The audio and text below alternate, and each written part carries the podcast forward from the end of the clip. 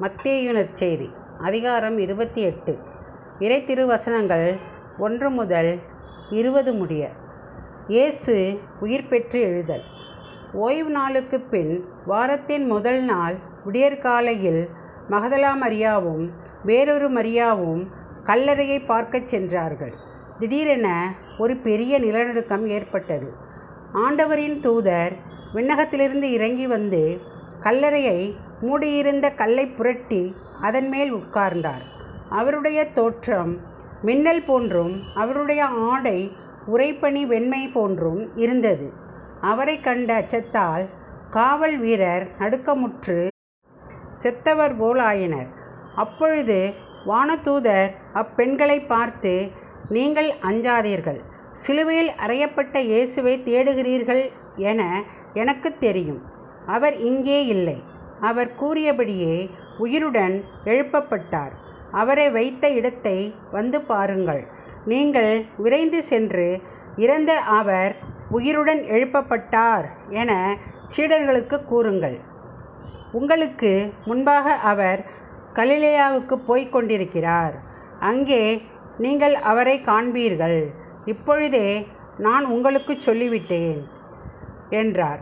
அவர்களும் கல்லறையை விட்டு விரைவாக புறப்பட்டு சென்றார்கள்.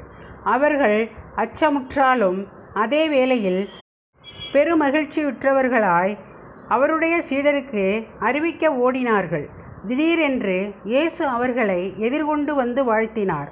அவர்கள் அவரை அணுகி அவர் காலடியை பற்றி கொண்டு பணிந்து நின்றார்கள். அப்பொழுது இயேசு அவர்களிடம் அஞ்சாதீர்கள். என் சகோதரர்களிடம் சென்று அவர்களை கலிலேயாவுக்கு போகுமாறு சொல்லுங்கள். அங்கே அவர்கள் என்னை காண்பார்கள் என்றார். காவல் வீரர்கள் வதந்தியை பரப்புதல்.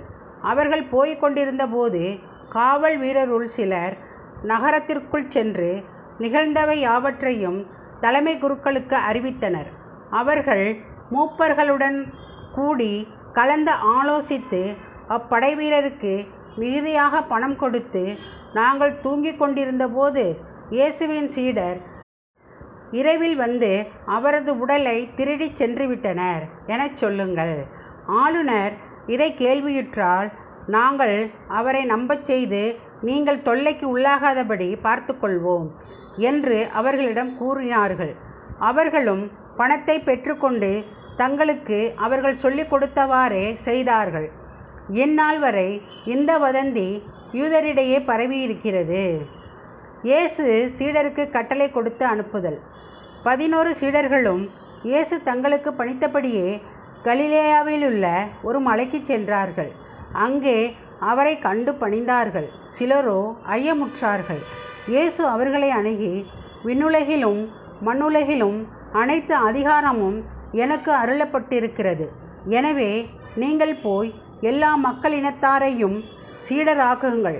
தந்தை மகன் தூய ஆவியார் பெயரால் திருமுழுக்கு கொடுங்கள். நான் உங்களுக்கு கட்டளையிட்ட யாவையும் அவர்களும் கடைபிடிக்கும்படி கற்பியுங்கள். இதோ உலகம் முடியும் வரை என்னாலும் நான் உங்களுடன் இருக்கிறேன் என்று கூறினார். ஆமென்.